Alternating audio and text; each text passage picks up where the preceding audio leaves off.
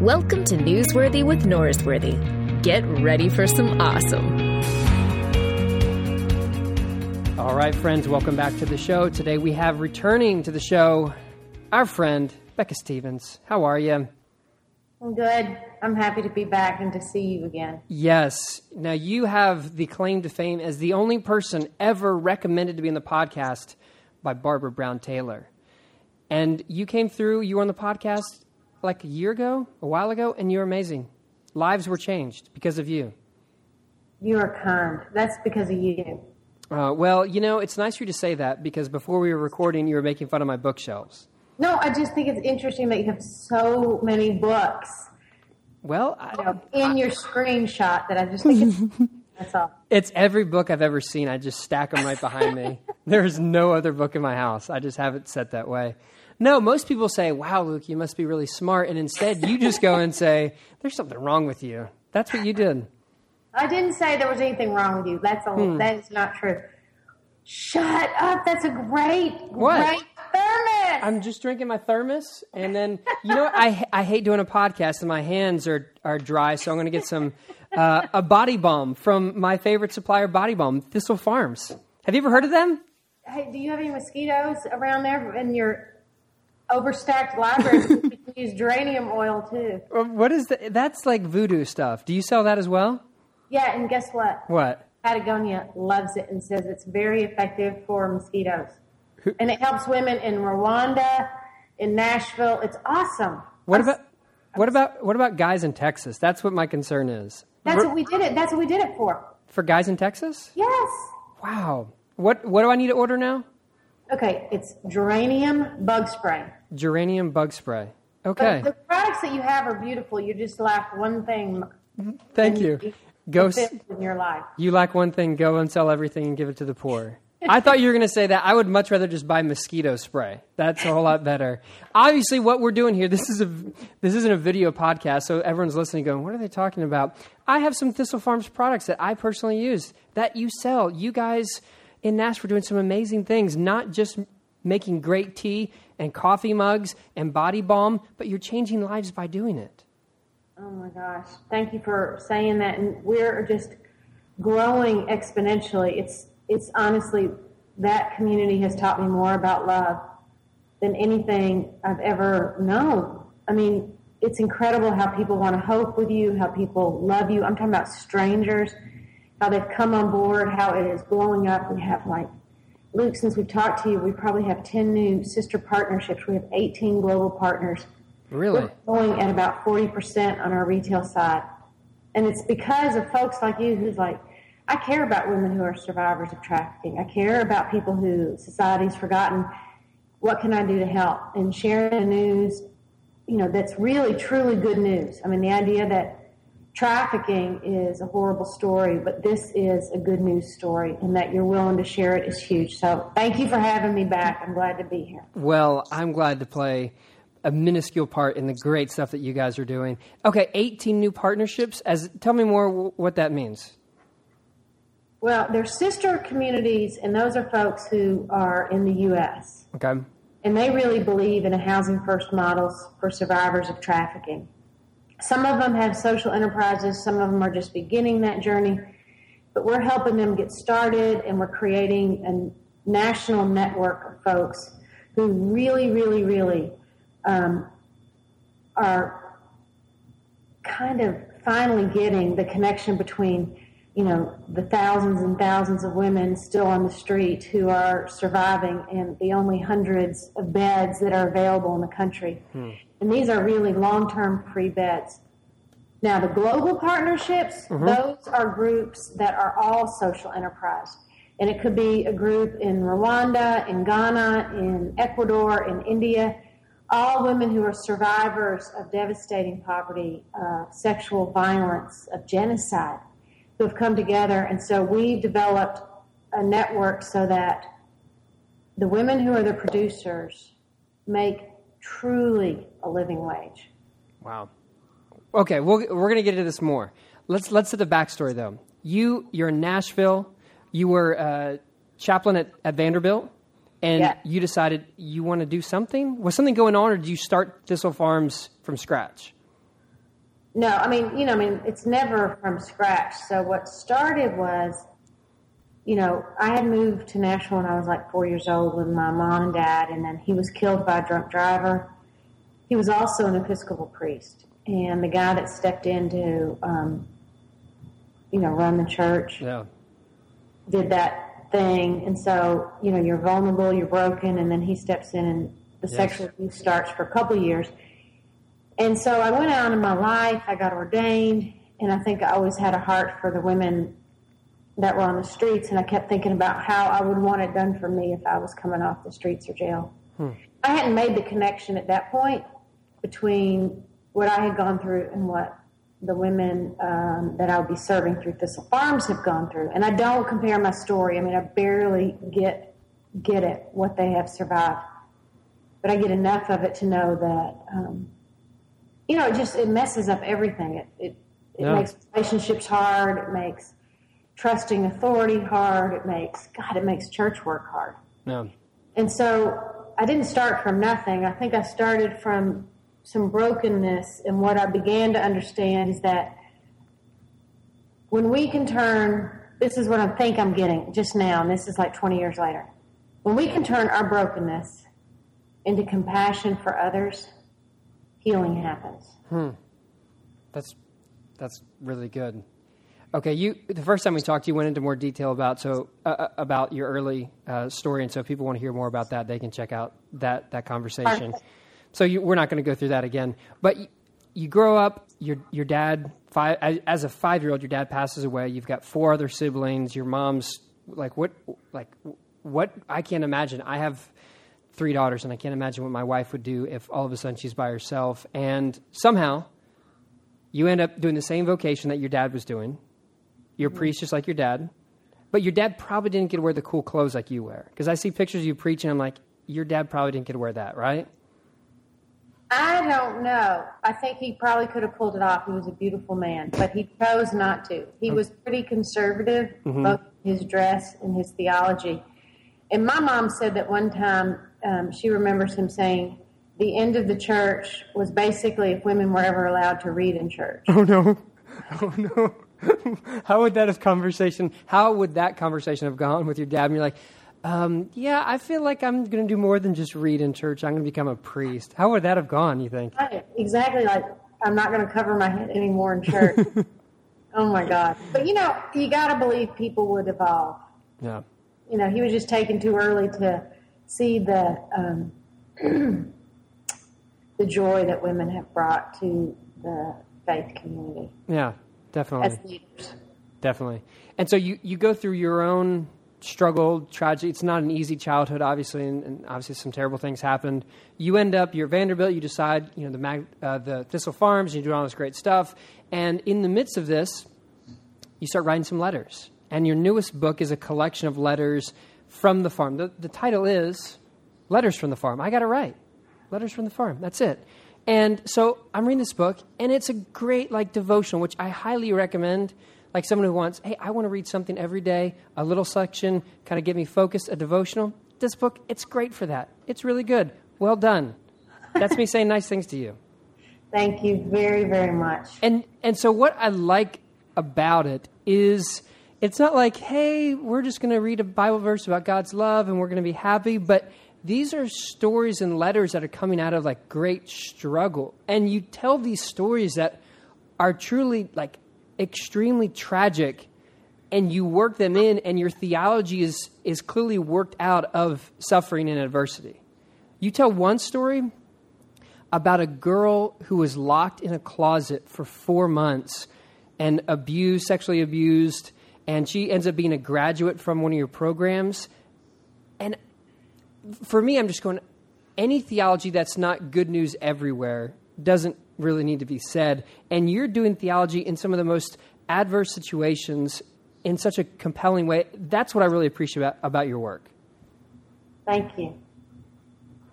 No, seriously, that, is, that is like a beautiful thing is for people to see the light in that darkness and to be able to celebrate it. And I keep thinking that what makes it light is that people come together and say, you know, we're more powerful than all that. We're better than all that. We are we are humble, we are courageous, we're all those things, but it's like if people come together and decide to change something, like the way that many of the young women that I serve have been treated, it'll change.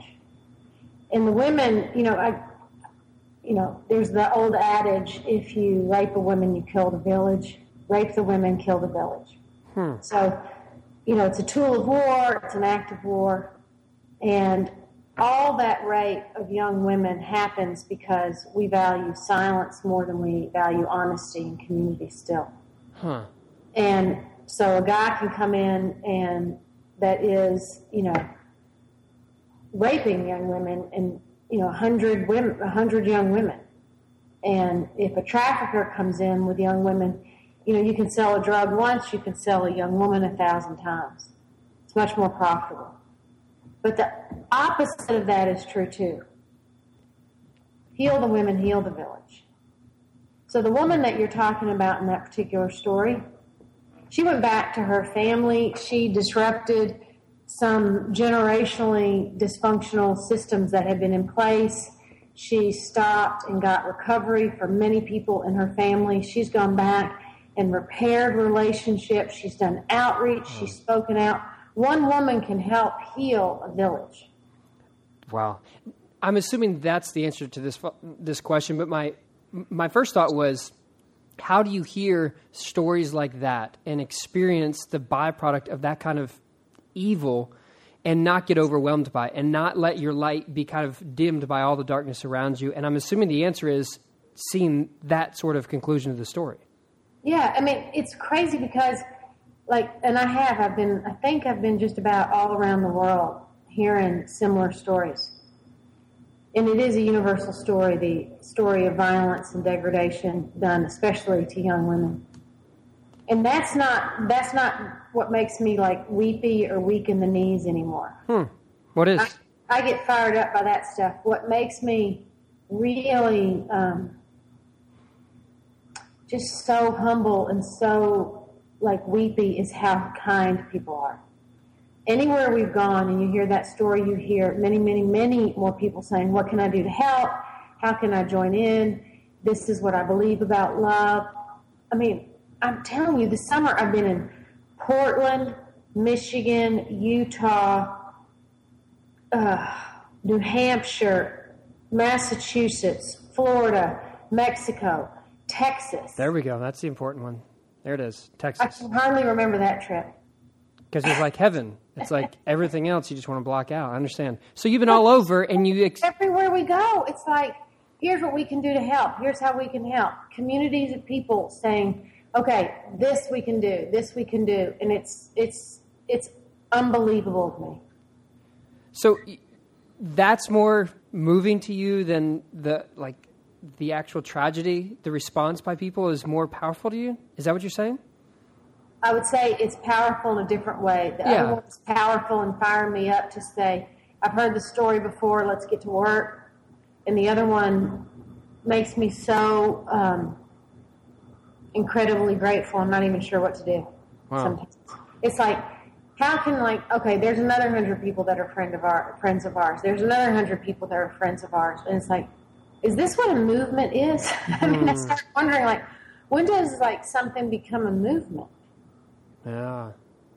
How do you help these these young women not um, take the road of like retribution and trying to get even, but instead choosing forgiveness? You you, you tell stories of uh, I think a lady was named Ty, and she was a part of your program. She had to go back to jail for a year, and you said something about you know the, three years. Three. She had to go back for three years. She had to go back for three years in one day. In one day. Okay like how did and you talk about how the system is not really even for her. It doesn't take into account the fact that when she was 12 she was raped and obviously all the terrible things that happen after that kind of stuff happens. like how how do you help these women or how do these women help each other and help you like choose forgiveness instead of just being bitter and angry and wanting retribution? Well, she says it's because it was the first time she ever got sent back to prison with the community. Yeah. I think she um, I think she's very, very special. And she just finished this weekend um, with a guy named Jon Acuff, who has Yeah. a whole, you know, Jon? Oh no, I saw on your Facebook that he was out there. Well, so she was just doing a volunteer project with Jon Acuff, and they made 5,000 candles this weekend to sell at the holidays. They're called um, Hope Candles. So she's still out there shining the light, like not just metaphorically, but literally. I see what you did there because it's a candle. See? Yeah. Do you see that? That's a double entendre right there. No, it's just obvious. It was a metaphor that I was scared you weren't going to get. Okay, so she's she's letting her little light shine. Yeah, she's letting her light shine. Not a double entendre, but a metaphor that's so important. um, but wait. So, Okay, yeah, yeah. I can't remember what we were talking about. You, well, how does she choose forgiveness over like being bitter and retribution? Huh? How do you do that?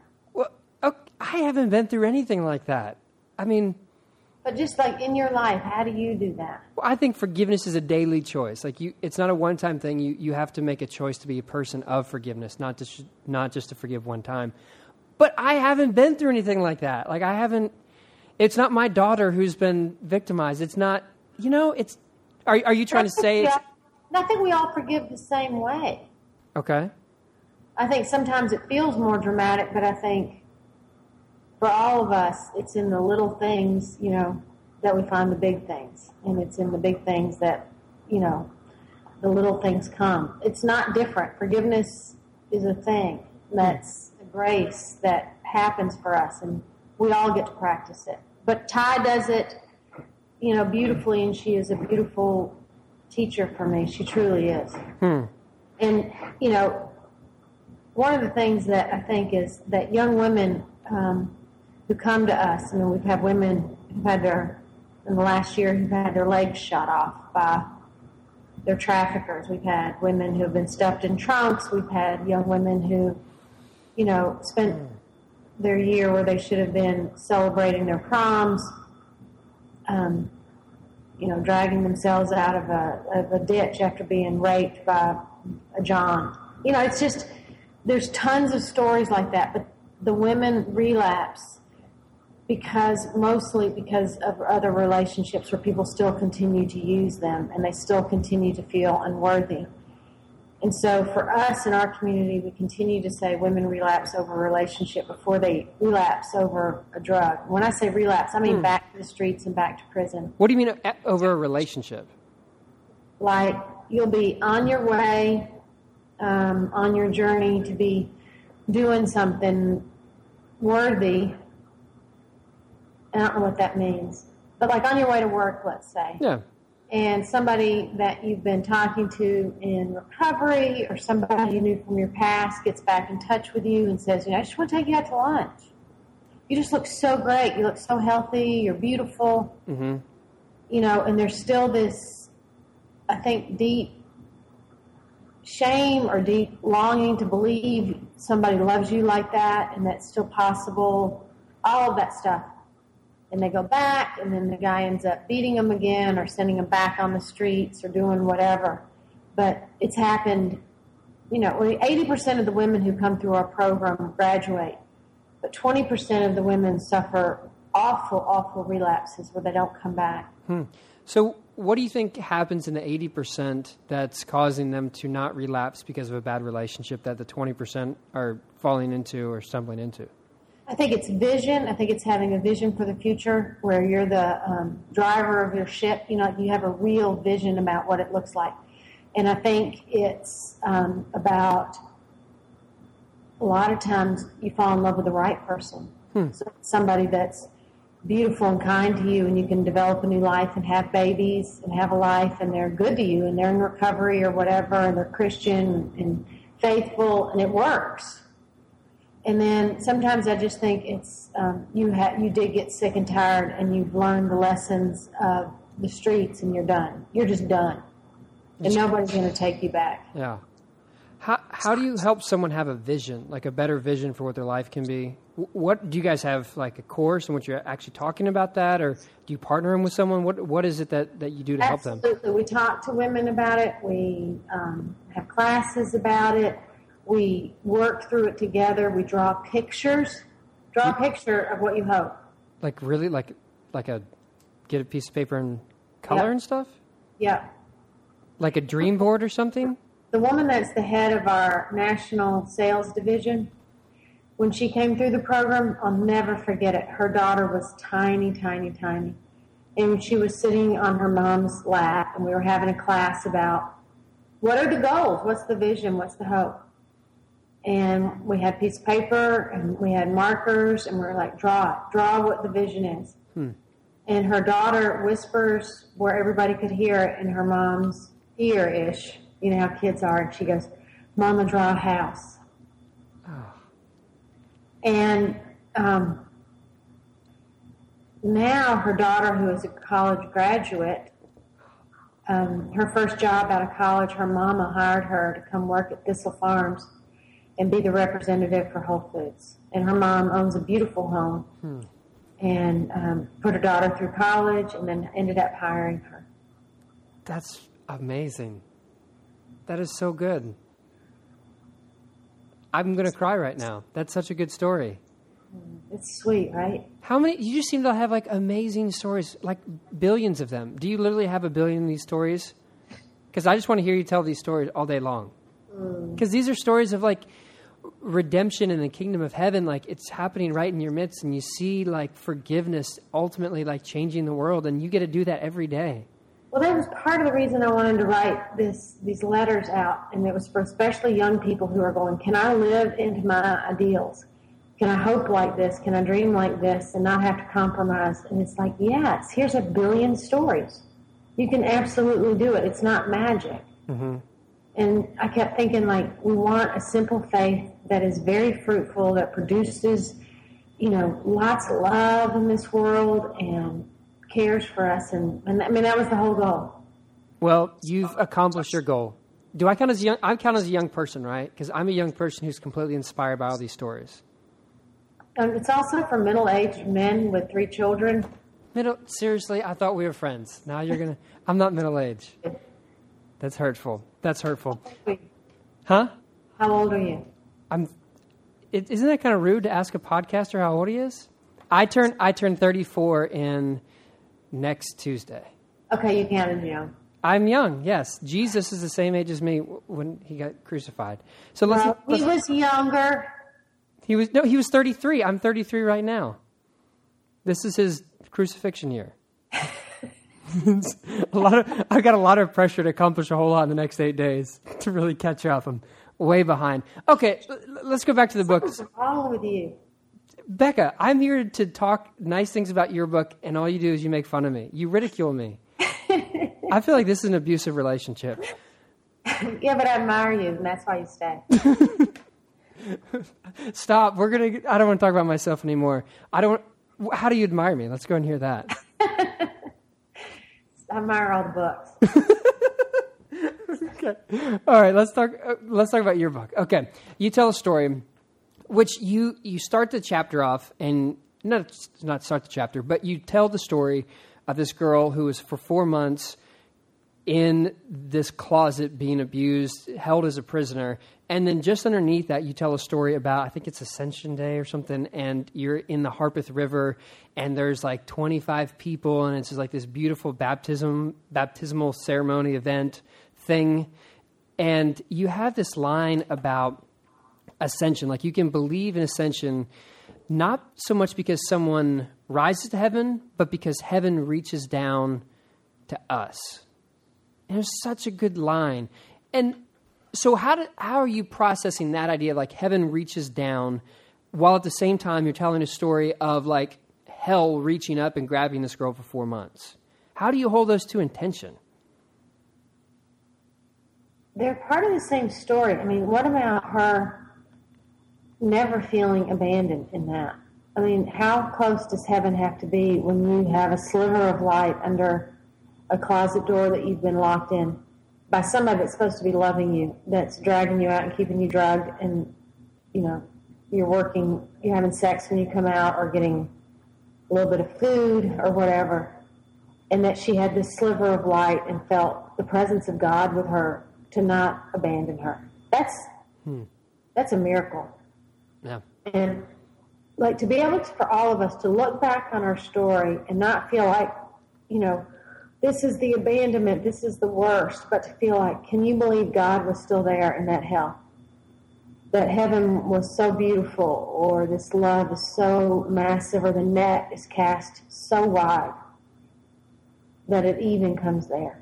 Hmm. And so, for me, when I think of some of my lowest times and think, how do I retell that story where love is present? How do I um, how do I look back on that and find grace in that and mercy in that?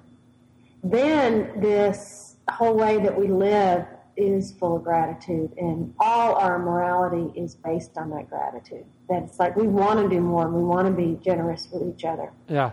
Well, what helps you see the grace and the love in all the different chapters of your life? Like you're trying to do that. Well, is there anything that helps you do that? Hmm. Besides listening, besides about- listening to this podcast, of course. Well, for me, yeah, obviously, but I think really for me, it is um, getting really humble enough to um,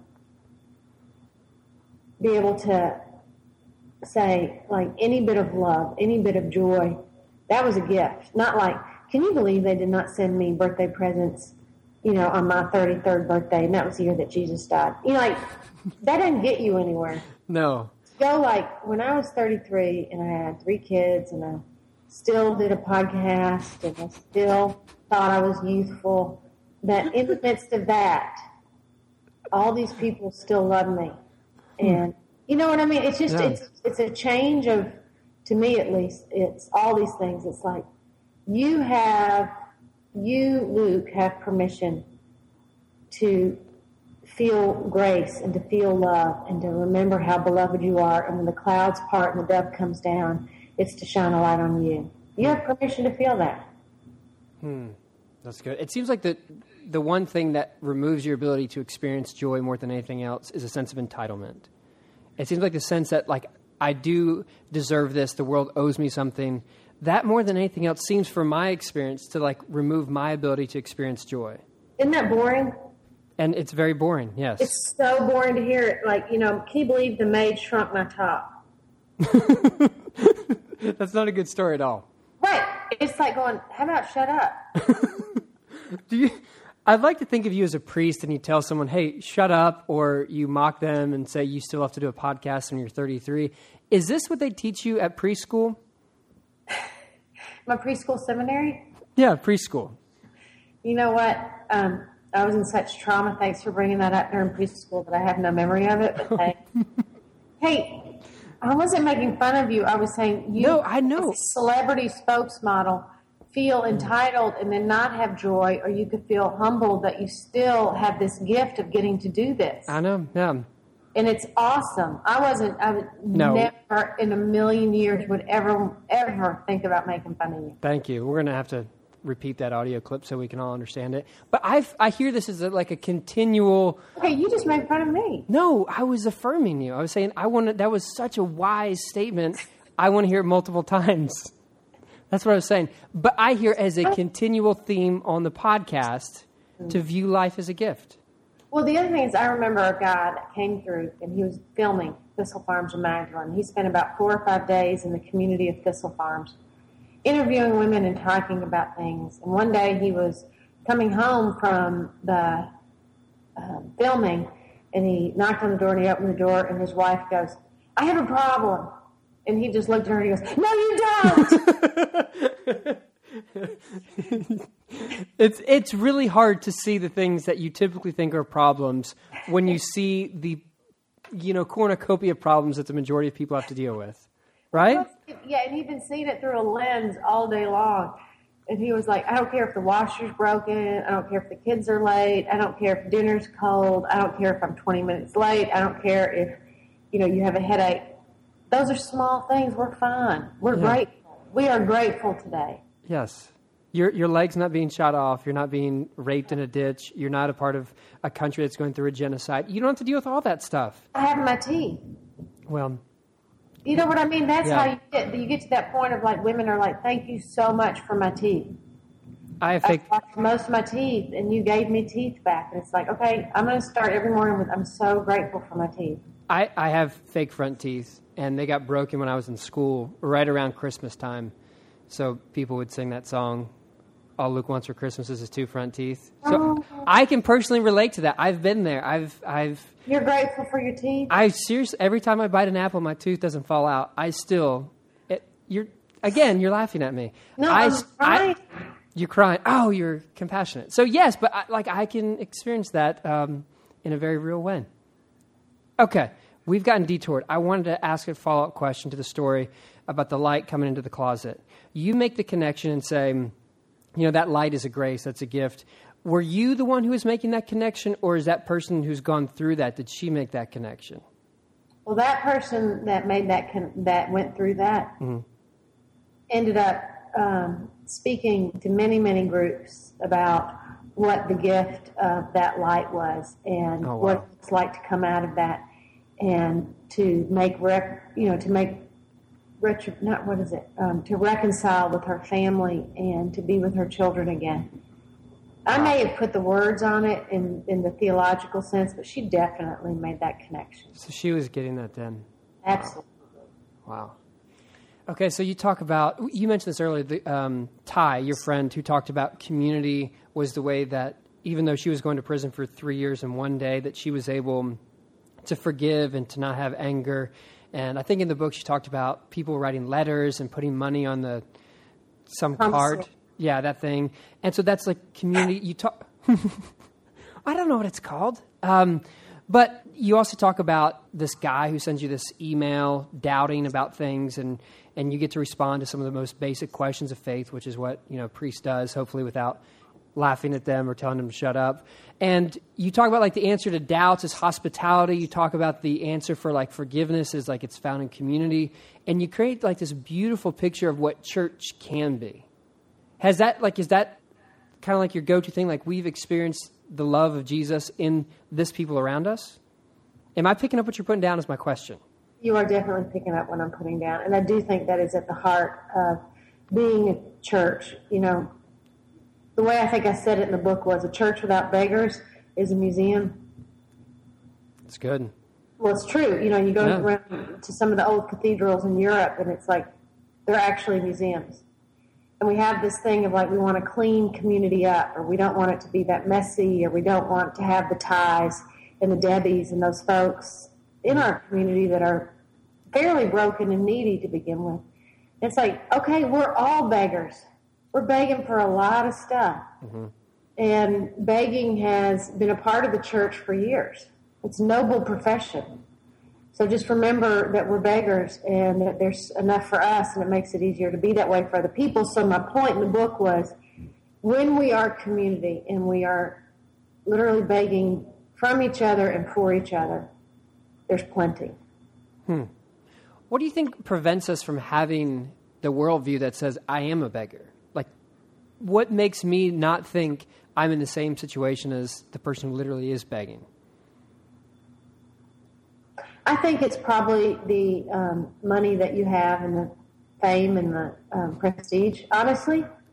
And you forget. It makes it, it covers some stuff up. You know, the old expression, no one, you know, what is it? What is it? Oh, there's never, there's never a U-Haul behind a hearse. And I ain't never seen a hearse with a luggage rack, is how George Strait says it, I believe. That's right. And Yeah. so the idea is that it's like all that stuff is not, you know, it's nothing. It Yeah. doesn't doesn't hide the fact that we are, you know, truly beggars at the gate in a beautiful way for each other and with each other and to each other. Mm-hmm. I mean, you know, I get sick. I call my doctor friend. Hey, can you help me out? I need a Z pack real quick. Yeah. I'm not above it. Not above it at all. I'm not above that. Why should you be? We shouldn't be. We don't want to be above that. Money to go to a doctor. Okay, I've asked you questions. Tell me a story. I don't. This is just a terrible question. I just want to hear another story that's really good, and I don't know which one you want to tell, but you always have good stories. Tell me a story of like redemption that you've seen. We've talked about Ty. We've talked about the girl who is seen the light from the closet. What's your like? Do you have a go-to story that like when when I don't you? have a go-to story, but I have a story from last week. Do you want Oh? I want to hear the story from last week. Yeah. Okay, so one of the communities that invited us in was called Bayview, and it's in the Upper Peninsula in Michigan, on Lake Michigan. It's a summer community. They have like 600 folks that come, and I thought, oh my gosh, I want to take um, Lori with me, and I've never traveled with Lori ever. And she met us through Magdalene on the Inside, which is a community of women in prison. Okay. And so she got out of prison last year and she came into the Thistle Farms community, the free residential program. She started folding t shirts. That was her job for Thistle Farms. And she said all day long she was just looking at love heals, love heals, love heals, love heals, love heals, love heals mm-hmm. on t shirts all day long. And I'm like, what does that mean? What does that mean? Love heals, love heals, love heals. Like six hours a day Yeah. Folding t-shirts. And I was like, she has to come on this trip. She's never flown before. You know, she's and this will be really easy. It's one hour a day you speak, and the rest of the time you're just sitting in a little cottage on Lake Michigan. Shut up. That's not. See, that you again clearly main part of your vernacular. Shutting up, telling people to shut up. Yeah, but that's a good way. Yeah. So Yeah. it's great. It's a great trip. Right. So we go, you know, and she takes pictures with the stewardess, with the pilot. You know, she's like happy and joyful. Did We you get- make her sit on the, the, the middle seat because it was her first she flight? to be better. I took the window and some of my other friends took the aisle. And we were like, "Listen, you got the best seat. You're in the middle." That's so wrong. Uh, so we get there. You know, she sees like Michigan, and she's so excited because she says she's never seen the ocean before. that counts as an I was ocean. like, I know. I was like, I was didn't want to tell her. I was like, I got to tell you something. No, don't. She's Looking at the ocean, So- did you tell her that? I kind of did, but I said it really gently. This is like an ocean. Yeah. And we did have a little beach, and you could see little waves. And I said, but this is just the preview for when we really go to the ocean. That's Yeah. That's good. That counts. You know, she shares the story. It's a horrible story, horrible, horrible. And you know, her ending up running away at 15 and getting in the car with a, one of the worst people that you could get in a car with, and the ensuing years and years and years in prison. Anyway, um, it was one night, about the third night we were there, so probably almost exactly a week ago. She knocks on my door. We're in the little cottage together with Anika and my son Caney, and she says, um, "I need to tell you something. I was reading letters from the farm." So she was picking up the book that you're talking about, Yeah. and she said, "You talked about um, self forgiveness." and I've never really thought about it before, but I read it and I started praying about it and I walked into the bathroom and she said, This is the first time I've ever looked at myself and not hated what I've seen. Oh, wow. And she said, I feel light. And all those times I read Love Heals, Love Heals, Love Heals, she said, I think it's healing me. Oh. Wow. And she goes, I gotta go to bed. And I'm like, Good night, sweetie. Oh, my goodness. How good is that? How good is it? How, what else do you need in the whole world? Nothing. Nothing. And it's all because she read your new book. It's all because of your book. It, it It's all because I told her the middle seat was the best. Oh, my goodness. I love her, Lori. Okay, if people have even just a modicum of love in their heart, they're thinking, "Oh my goodness, I want to like help out Thistle Farms, Magdalene, whatever Becca Stevens is doing that she's talking about. I want to be a part of it somehow." How? What is the answer to that? What is the best way they can get involved? They want to buy some tea. There's a million. There's a million ways to do it. The very best thing is to get online and see. Just look at us online. You can become social media advocates. Yeah, you can drink tea. You can volunteer. We have tons of volunteer opportunities in your local community to help the national movement. I mean, easy, easy. You can sell our candles. It's almost like gift wrapping at a school where you buy it wholesale, you sell it retail. I mean, we're going to try to sell another 5,000 candles. We can hire two new women if we do that. Hmm. Do Two more stories like like Lori's and Debbie's or Ty's. I mean, like it would it would just be done. It would be done. 500 could get- candles? No, five thousand. Five, oh, that's a lot more than 500. 5,000 candles. You can hire two ladies. But that's 50, 50 churches selling hundred candles. Okay. I love it. What if people say, I love the ministry. I love what you're doing. I love these stories. I love tea. I love candles. But I think essential oils are basically voodoo. what? What? I don't speak to those people. Okay.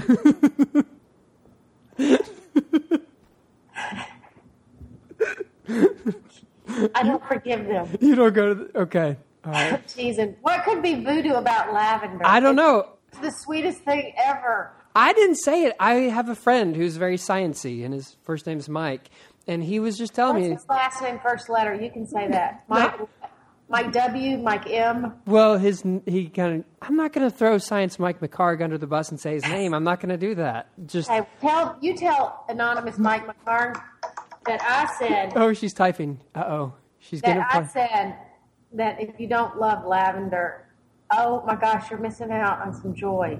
Okay, deal. That's probably okay. So the point is, even if you don't believe in essential oils, you can still believe that love heals and sell candles. Buy Thistle Farm Body Balm.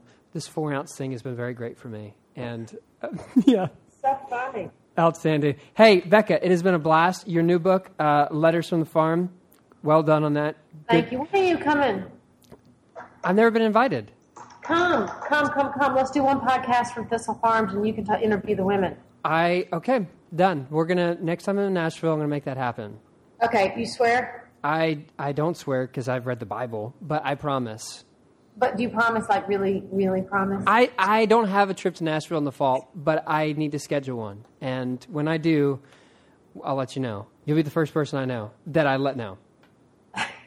If you come to Texas again and don't call me, I'm going to be really hurt, though. Where in Texas is I it? live in Dallas right now. And Never- I don't know why you didn't, uh, yeah. I was right down the road and didn't come by. That's awful. That's awful. People can't see this, but I'm giving you a very evil look right now. You That's can't. your, well, look, you're so sweet. I can't. We're done. We're done. Becca, you're the best. Thanks for checking out Newsworthy with Norsworthy. Make sure to subscribe to the podcast on iTunes. You are now adjourned.